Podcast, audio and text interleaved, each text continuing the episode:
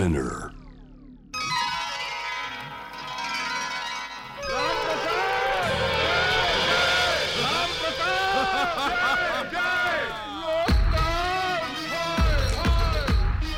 Tokyo Tokyo Curry Clu Curry Clu。Tokyo Curry Club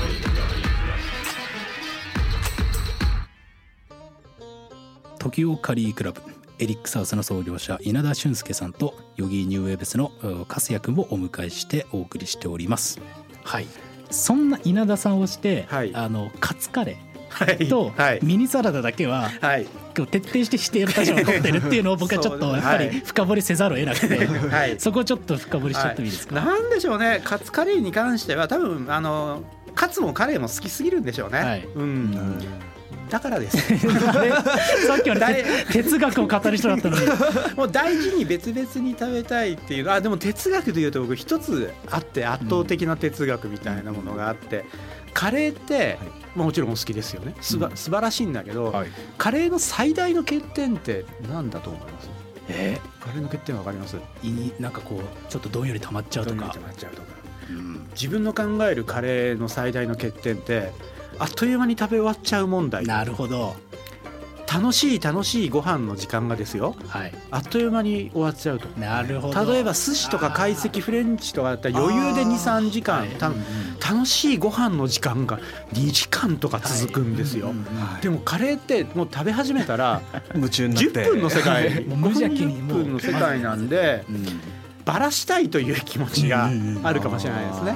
だから前菜とかの後に締めとしてカレー行こうみたいな、まあ、そうコース料理の的な組み立てだったりうん。実はカツカレーもそんなもん一緒に出てきて5分で食べ終わるぐらいだったら、まあ、とりあえずカツとビールで30分ぐらいだらだら酒のあてとしてのカツ。当てとしてのカツを楽しんで、まあ、それでちょっと一息ついて、うん。えーそれからカレーを一気にガーンといくみたいな、そうメリハリのあるうん気象転結のある楽しみ方をかにもカレーにもできれば求めたいっていうのがうんうん。自分が多分カツとカレー分離主義者的になる あの根本なのかなってこの間ちょっと自分で思いました。なるほどそこだけはやっぱりこう乗り越えられなかった壁だったんですね。そうですね。カツカレーうん。バラバラに食べたいと。バラバラでもねえーご飯の時間は引き延ばしたい。いやーはい。でも確かにその観点はちょっとなかったですね。はい。カレーだって人気店ともなれば1時間とかこの間僕並んだりしたんですけど、はい。はい。それでやっぱ食べるのは10分ですよね。みたいな。うんうんいやいいんですよ。そういうなんか刹那的な楽しみももちろんあるんだけど、そういう刹那的な短距離走みたいな楽しみ方しかできないのはちょっと辛いぞみたいなことをカレーに対してやっぱいつも思いますね。なるほど。それの実験の場がやっぱり今の渋谷店でのそうです。それもそれも非に常に大きいモチベーションのかなりの部分をマラソンしたらどうなるんだろう。はい。私はどこまで行っちゃうんだろうみたいな、はいはいはいうわー面白いですね。えっとそして僕が気になったのはそのカツカレーとはい。ミニサラダ問題。ミニサラダ問題。これはでもめちゃくちゃ共感するんですよ。はい。僕カレー屋ではい。サラダはい。いらないなっていつも思ってるタイプだったので、はい。ようやく誰かが言語化してくれたと思って ちょっとこの問題笠谷君ちなみにミニサラダは容認派ですか？容認派ですねそもそも考ええたこともないくらい当たり前についてるから。そうですね、うん。付け合わせとしてやっぱり一番最初に絶対サラダがついてたらやっぱ先に食べたくなりますし、うん。整える意味でうん。たあってよかったって思うことは結構多いですかね。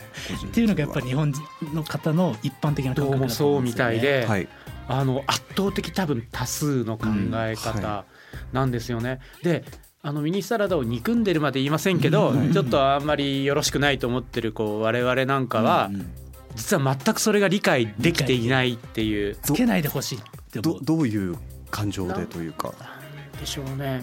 かつて僕はあのミニサラダのことをやっつけサラダと呼んでいたんですけど最近あまりにも失礼なんて言わないようにしてますけど やっつけじゃんみたいな。うことですね。はい。あのその添え方もやっつけだし、はい。僕ドレッシング嫌なんですよね、はい。なんかやっつけみたいなブリブリみたいな。のかけときゃいいでしょ？みたいなことも多くて。それ美味しかったとしてもですよそのドレッシング、はい。でもそれこそもうこんなんじゃなくってアチャールの一切れでもついてた方が嬉しいじゃないですか、うん。みたいな。うん。ライタちょこっとつけてくれたらそれで納得なのになんで千キャベツにごまドレッシングなんだみたいなとなんかめちゃくちゃわかりますね。もうちょっとこうあるでしょうみたいなやりようがみたいなことを。雑なのがやっぱりすごく気になるっていうことですよね。やっぱりそこにこう作り手側の意図があんまりない感じが。そうですね。そうですね。はいはい。だってやっぱりはいはい。本当にそれこそアチャールのはい。本当にだから僕なんならたくあんでスパイスふっかけときゃいいくらいに思ってる。ああ気持ち入ってますよねそそうれその方がなんか意図が感じられるかわからります。このボンに向き合おうとする姿勢も整うんですけど、はいはいうん。サラダあるだけではい。心がちょっと乱れるんですよね。あー。何も表現しようとしてないだろここで。っていう。すいません。まさにまさに。ちょっと厳しすぎますからね。まああのでもね厳しい厳しい。でも僕はそういう気持ちももちろん共感としてすごくわかるけど、いろいろ調べ調べてきた中ででもミニサラダは日本人のほとんどにうっすら愛されてるっていうことも知ってしまった。粕谷さんみたいに、はい。多分熱狂的に好きなわけじゃないけどね。なんか嬉しいしありがたいし整うしっていう感じで、うっすら愛されてんですよね、なんだかんだ言って。僕は整う観点が強いですかね。その雑さ云々が目立つよりも先に、はい。自分の中ではい。一回整える一つのものっていう意味では、うん。なんかこう流れとして、うん。なんて言うんでしょう成立してる感覚があるんですよね。あの食べ物の順序として一番あ僕八百屋なんですよ家が。なんと！いいですね。なんであの、はい。サラダを食べる文文化がすごい強くて、うん。家庭に絶対サラダが一番最初大きな本で出てきて、うん。毎日違うものが出てきてうんそれを最初食べてあのご飯がスタートするっていう文化の中にはい自分の家庭があったっていうのも結構大きいかもしれないであすそね。れは大きいかもしれないですね。はい育った環境なるほど。でもそういうなんかこう日本の方多いかもしれないですよね。それこ今そ特にね、うんあのサラダファーストなんて言われてますから、はいそれだからさっき稲田さんがその、えっと、感性を理性で乗り越えるみたいな話が出たと思うんですけどその粕谷さんとか多くの日本の方のそのサラダを食べなきゃいけないっていうのもまたちょっと同じようなロジックというか、うん。とりあえずサラダは最初に食べておくものだっていうはい固定観念かはらなんとなく食べてるだけだっていううん。ことあるかもしれないね。そうですね、まあ、料理というよりは健康方面みたいなね、ところで、うん。うんあるよ ということで。でもなんかちょっとこの短い間でミニサラダをこう受け入れられない人がいるっていうことだけ活躍いやびっくりしました。分かってもらえたら。面白いですねでも。そうね。はいそうなんですよね。ミニサラダ以外だったら何でもいい。何でもいい。って思う人たちがいらっしゃる。がいる。と。いやだからこれをねこうこの放送を聞いてるインド料理やカレー店の方々に届いてほしいんですよね。届いても無駄です多分。あそれは。もう自分自身も何度もミニサラダ以外のものを出そうとはい。人生の中でかなり向き合っていろんなチャレンジをしてきましたが 全て失敗しました。やっぱそれこそげないなんか焦げというか。はあやっぱりねそのうっすら愛している人たちの愛を集めるとものすごいパワーになるんだってないうちょっと個人の好き嫌いでは太刀打ちできないレベルの 根が深かったんですよ、はいここは。なるほど。まあねあの ミニサラダ問題でここまで話が膨らんだのは 史上初じゃないかなと思うんですカレーの番組でしたよね。いやカレーパンなんだけど でもやっぱりカレーを構成する要素としての、はい、ああまあそうですね。つきものですからね。間違いねなく。ということでまあえっとまあそんな感性を理性で乗り越えようとする稲田さんの唯一というかこう認められないカツカレーとミニサラダの話がありましたけどちなみに、はい。えっと、その話の付随で僕日本米ってカレーに合わないんじゃないってずっと思ってるんですよ。でもまあ基本的には日本米が出てくるのが常だと思うんですけどそこら辺とかってはい、稲田さんどう思うんですか？いやあーどうでしょうね。とりあえず日本米に合う合わないって割とこうシビアで切実な問題だと思うんですけどね、まあ、一つ技術論的に白米に合うカレーがありうん。バスマティに合うカレーがあり、うんうん。そしてうまいこと作れば両方に合うぞっていうところはあると思うんで、うんうん。あんまり割とねあの日本米を一旦否定すると作り手としては楽なんですよ。逆にそのバスマティに合わないカレーってあんまりないのでなるほど。でもそこで日本米を捨ててしまうと今後その日本米に抜群に合うかつスパイシーなカレーみたいなものがの生まれてくる可能性をこう放棄してしまう。なるほど。もったいないんじゃないかみたいなな。ど。やっぱりこのカレー道の求道者としては はい。その道をこう一旦閉ざしてしまうっていうか、はいはいはい。未来の可能性を閉ざすそうそうです。なるほど。あながちこうバスマティライスに負けて負けないというか対抗できる可能性があるなってここ数年でようやく思い始めたところでちょっとここはもう少しあのじっくり取り組んでいきたい いやか稲田さんをしてまだまだこう研究じろがあるというか。いやもうどんだけでも限りないですよ。限りないうん、分かったと思ったら絶対もう一周回りますからね。いや半周回ったら分かんなくなるんですよ。ーなるほど、はい。い、やでもなんかそんな稲田さんの今の気分が北インドと日本米再評価ブームっていうのが、うん。なんか果てしねえと思います、もう自分でも何やってんだろうって思いますけどね。もうキリがないじゃんみたいな。さっきあの前半ではあの村田さんっていうモデルの方とはい僕らはい。3人でなんか最近はスリランカがいいよねとかうんうん。こうなんかフィッシュのカレーがいいみたいな結構なんか俺らマニアックだねみたいな話してたんですけど なんかこう本物が来るともう白旗っていうかすごいな発手にいるなっていう。結局でもそこをこの後は多分ぐるぐるぐるぐる回っていくばかりだと思いますよ多分。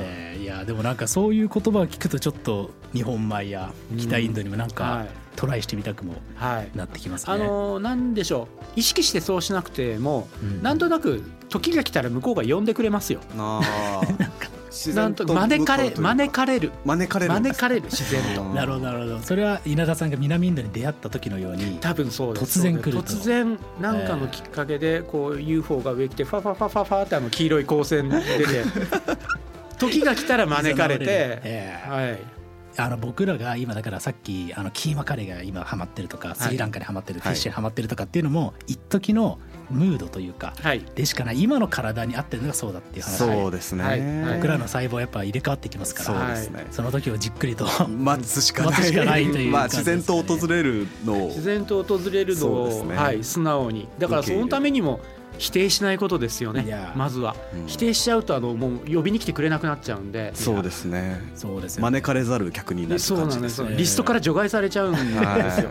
否定すると。カレーの話やっぱ危ねえ話になってきます 大体さっきもスピリチュアルな話になって終わったし。宇宙の話カレーなんかねやべえ話になってきがちなんですよね。いやでもなんかそういうマインドを学ぶ上で稲田さんのその美味しいものでできているとかあの本素晴らしい名著だなって僕思いまいした、やー本当嬉しいです。食べ物と向き合うための角度とうん。そのフィルターを獲得するってしかもそれをテキストから獲得できるっていうのがもうすっごい新鮮ですごい楽しいあの1週間でした。はい。ありがとうございます。いやーもうそこまでおっしゃっていただいたら光栄です。やいやいやありがとうございます。まあそんなちょっとまあそろそろまとめに入っていこうかなと思うんですけど、まあ、稲田さんにとってその、はい。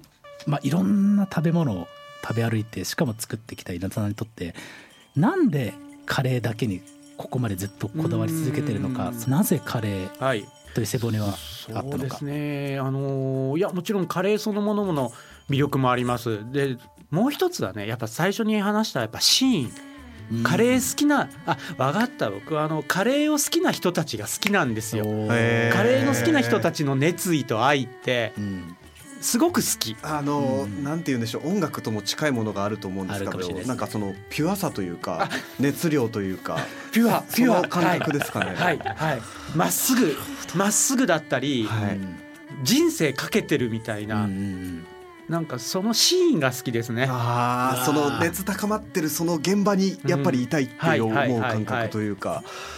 しかもある意味自分はそこのハブにもなりうるわけじゃないですか、もう幸せですよね。いやーいいですね。いやでも音楽も本当に一緒だと思うんですよ例えばヒップホップだったらやっぱりこうそれぞれに先ほどの稲田さんが南インドに出会った日があったようにヒップホップにもうん。食らった日っていうのそれぞれがこう関連した日があってはい。それをやっぱ共有してる感覚がすごい楽しいっていうかうん。それ多分粕谷君だったら粕谷君のフィールドであると思うんだけどまさにまさに。ありますよね。いやそうですね。そのピュアさがこうシーンを作っていくしそのシーンがまさに面白いっていうのは本当に音楽と一緒のような感じがしますね。そうお互いでその文化を守り合ってるリスペクトし合ってる感じがかっこいいなっていうのがありますよね。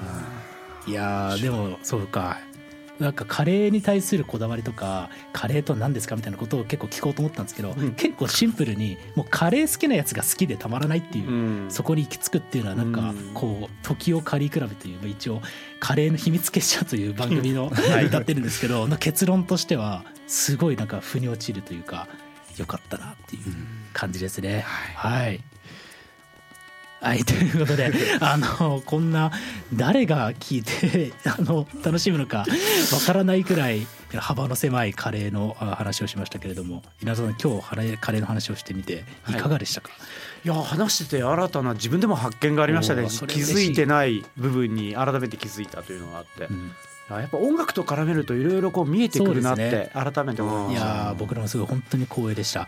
粕谷君は何か今日話して1時間みっちり話しましたけど。そうですね。逆に僕もあのカレーの話をしながらそれって音楽だったらどうだったんだろうってあの話を伺ってて思うことがすごく多くて、なんかそれをどんどん生かしていけたらなって思うことがやっぱりすごい多かったので、うん。これからなんかカレーもですけど音楽もなんか楽しくなっていくんじゃないかなっていう予感がすごいしました。いいですね。何かこういつか将来一緒に何かできたらカレーと音楽の熱量で何かできたらいいなとかちょっとあのかすかに思ったりしたあ次第でした。はい、ということで改めて、えー稲田さんの著書「えー美味しいものでできている」えー現在絶賛発売中でございますのでこれ僕読んで本当に先ほども感想言いましたけどめちゃめちゃ面白かったのでぜひぜひ、えーこの放送を聞いている方もぜひチェックしてみてください。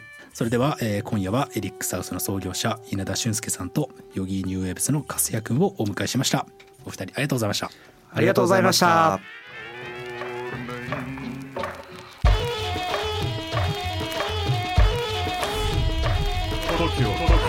リークラブ。TOKIO カリークラブ。